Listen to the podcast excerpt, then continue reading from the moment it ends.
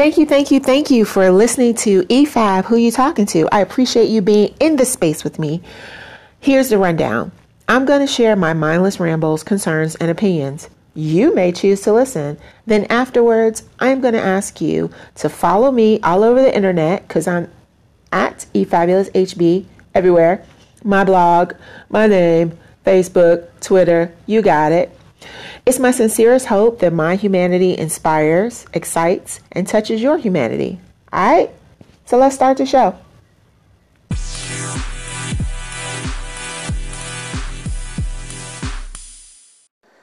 Hey, thank you so much for supporting my podcast. I really, really appreciate it. Listen, this episode has a lot, I repeat, a lot of profanity.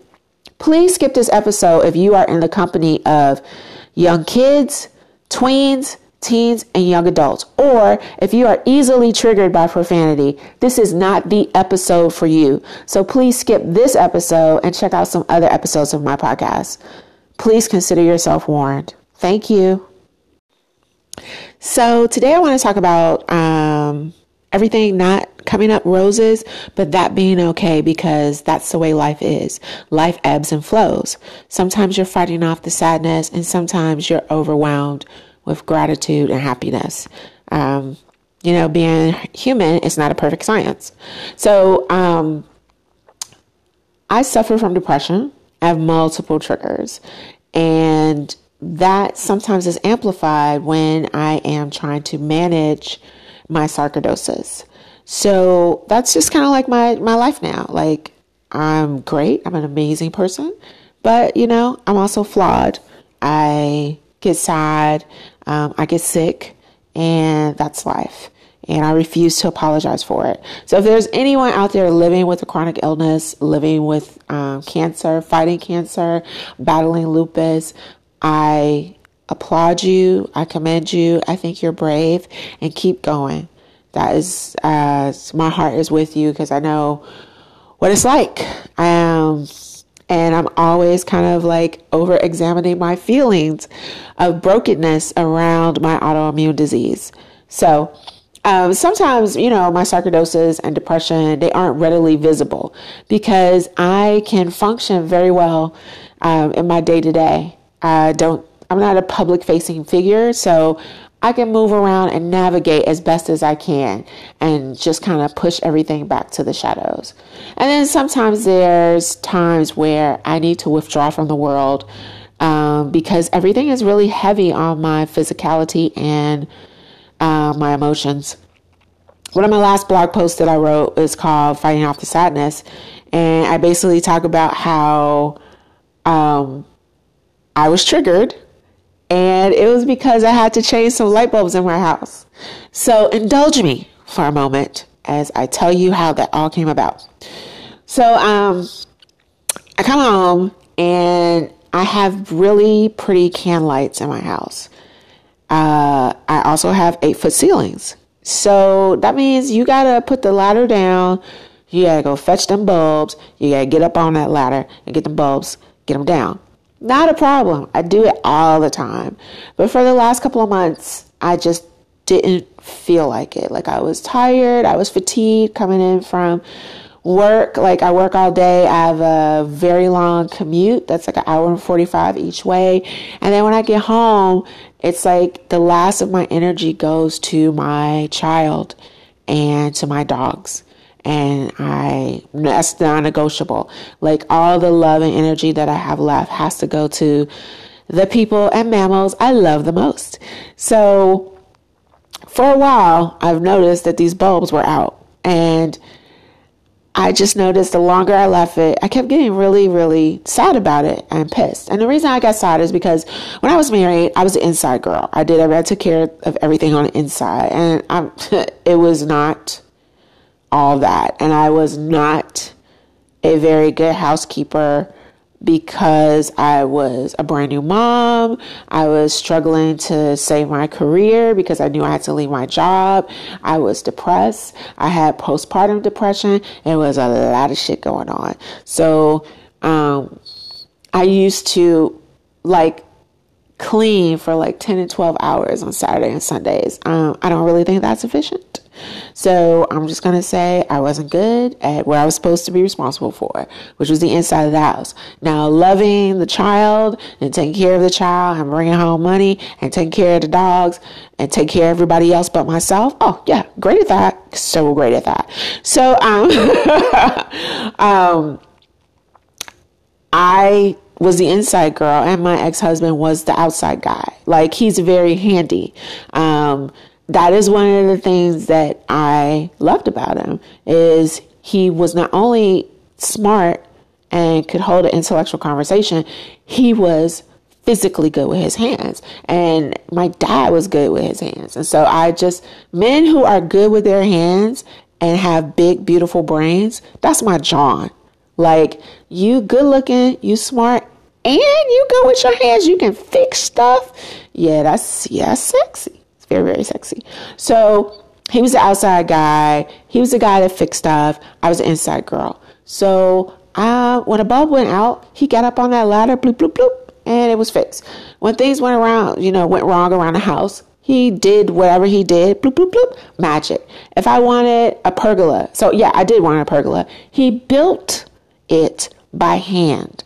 We looked at a pergola at Home Depot, and then he was like, I can build you one better. And then he did with his bare fucking hands. And it was beautiful.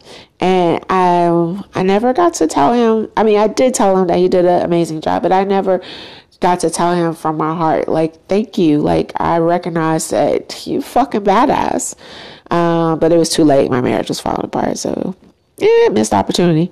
but I, every time I go and stand in that pergola or I sit in that pergola and I turn on those lights, I am amazed and I marvel at his moxie and his brilliance and his talent. So, yeah, so back to these bulbs. All the damn bulbs out. I was like, there was a bulb out in like at least three rooms, and I was like, okay, you got to get the ladder, you got to get up and change these bulbs. So, ordered the bulbs, had the bulbs delivered, got the ladder, and as I'm climbing up the ladder, I'm I'm exhausted. I'm exhausted. And like I'm talking to my kid. I'm like, okay, let's do these math problems. I'm gonna do the math problems and climb the ladder. And as I'm climbing up the ladder, like my inner limey, which is the the your subconscious that gives you like negative self talk. So my inner limey is like going ham.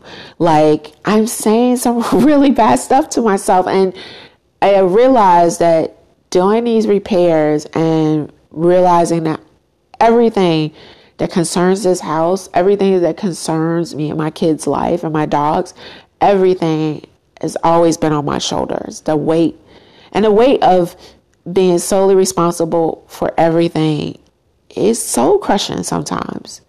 Yeah. Uh, let's just admit that. So, like, you know, I was saying things to myself like, men don't leave their wives, but this asshole show left you holding a kid, the debt, and feeling very unloved. And I'm like telling myself in my head, like, what what you gonna say that for? We on top of a ladder. Like, what's going on? Um, you know, and I was I was taught by the actions, not the words, by the actions of my family, that women have no value if they aren't loved by men. Like there was something wrong with you if you were really intelligent and you intimidated men, or if you did not have a study partner. Um, you know, like adultery was on the table if you got a man. It's just, it was wild. And, and of course, I rejected that because I believe that why why should I have to settle for less? Now don't get me wrong. I mean, we can go into previous podcast episodes where I've told you up front I have settled for less on many an occasion. And I'm sure that it is directly linked to the fact that I was taught that I had no value because I was smart, and I had no value because I was dark skinned, and I had no value because I didn't have a study partner and I wasn't valued by men. So, I mean, yeah. I'm 46. I really don't give a fuck about that shit now. You like me, you like me, you don't, you don't, fuck you. But I do feel like that definitely, like, you know, the misogyny, misogynistic men in my family and the way my um, fam- my mother's family was definitely contributed to me feeling like that. Um, and I would hear those things when I was a little kid, and I just carried it with me into adulthood. So I'm telling myself all of this negative, negative shit. And I'm like, man, you know, I'm getting angry because I'm like, I gotta do this all by myself. I gotta change all the light bulbs. Like, I'm just, you know, having a rough time of it. Every time I went up and down a ladder, I think I was just getting more sad. I was getting more angry. And, you know, when I got to the last light bulb, I decided to use some techniques I learned in therapy and to just turn the shit around. So I started to say to myself, You are fucking brave. You are brave because you did not actually stay in a dysfunctional marriage and you are teaching your child that people deserve to be loved and people deserve to be treated kind and people deserve not to be cheated on and people deserve respect. And you are fucking brave for doing that. You might be alone for the rest of your motherfucking life but your ass is brave. So um you know i started to tell myself that yes i am alone but i refuse to be treated like a bag of sack of shit. And I refuse to lower myself in a situation which puts my physical health, my finances, and my mental health at risk. And then I started to think, like, you right, you right. You know, and so my inner negative self talk started getting smaller and smaller. And then I told myself, you have peace, you have joy, and you have love in your home. And a lot of people don't have that. And that's because you stood up and you just moved forward and you refuse to be the fucking punching bag for someone else's brokenness. And you are showing your kid that if this happens to you, you can be brave too. And you're showing your child that no one deserves to be in an unhealthy relationship being in an unhealthy relationship is fucking unacceptable. It just is. Um, so I started that, that last light bulb. I was like, yeah. It's like you, you the MVP. You the real MVP. I don't care what nobody say. They say you're not the MVP. You tell them, fuck no, I'm the MVP. So I started feeling like the MVP for real. And then I just kind of start telling myself other beautiful things, like, you know, my dark skin is beautiful to those who value my humanity. And, you know, this world is sick with racism and colorism, and I reject it. I reject having anybody that participates in colorism in my fucking space. Get in where you fit in. And, you know, I also told myself, you know, this is going to wear off, and I'm healing at my own pace. And that's okay because I'm still hurt about a lot of things all through my life, not just my broken marriage. I know I sound like a broken record because I'm always talking about it. And not just from my sarcoidosis, and not just because um, I'm doing this whole thing by myself. Like growing up on 79th Street in Chicago, I never wanted to be a single mother because I saw how hard it was. I saw how horrible they treated single mothers. I saw how horrible it was that men pimped women who really just wanted to be validated. I saw it with my own eyes. Never ever wanted to be in that situation. Like, okay, backstory. Prior to me, my husband in Belgium, I never thought I would get married and have children. Um, I was t- 28, 29 years old. I was in New York. I was DJing. Um, I was traveling and I was having a bad time of relationships. And so I finally decided, like, I'm just going to have a string of lovers. I'm just not going to have a relationship. I'm not going to get married. I'm not going to get serious about anybody. I'm not going to have kids. I'm good with that.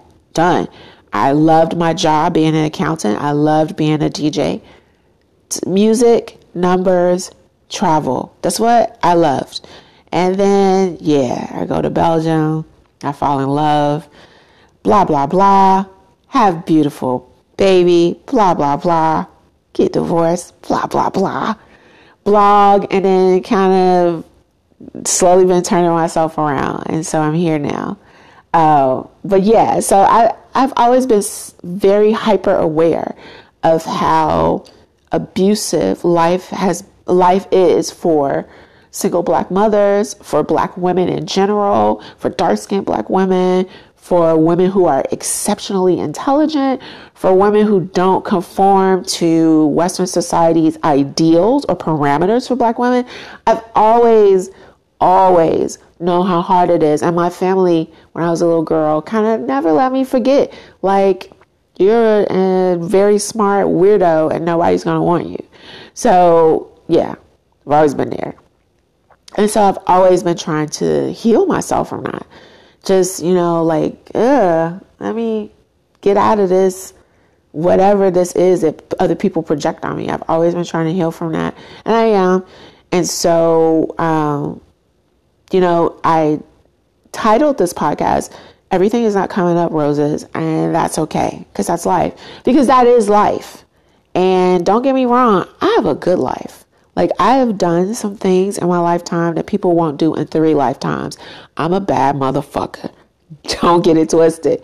But I'm also human, and I think that we see all of these images of the black superwoman always. Like, we can't cry. We can't have a nervous breakdown. We can't uh, be soul crushed. We just got to be strong and strong and strong and sassy and all of these fucking tropes. I just want to be human. God gave me free will. And unfortunately, because of the oppression of black people in the United States of America, I'm not totally free. So I just figured with the free will in which I can't control, I would just like to enjoy my humanity. So I'm redefining freedom for myself.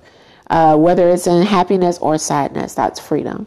And so I repeat all these good mantras. And I felt really proud of myself because I didn't cry. And we all know I'm a crybaby. So I gave myself 15,000 gold stars because I didn't cry. Yay, me. And I just realized, like, hey, this is a trigger. You, when you do repairs, you feel the weight of the world on your shoulders because it's only you, and this is your trigger, and that's okay. And you're human, and you're also a badass goddamn goddess with depression, and that was it. so uh, this is my love letter to uh, all of us that suffer from depression, all of us who are in temporary depression, because maybe you're depressed because of trauma, because you've had some severe life changes. Uh, muddle through it. That's my advice. Uh, be thankful every day. You wake up, eh, it might not go your way, but just be thankful that you woke up and be optimistic about tomorrow, right? Tomorrow's another day. So thank you for listening to me, the badass MVP. I hope that um, me sharing my humanity with you uh, makes you feel better about your humanity. So thanks. Bye. Oh my God, was it good for you? it was good for me to have you in my space. Listen, I would love for you to share this podcast. Sharing is caring.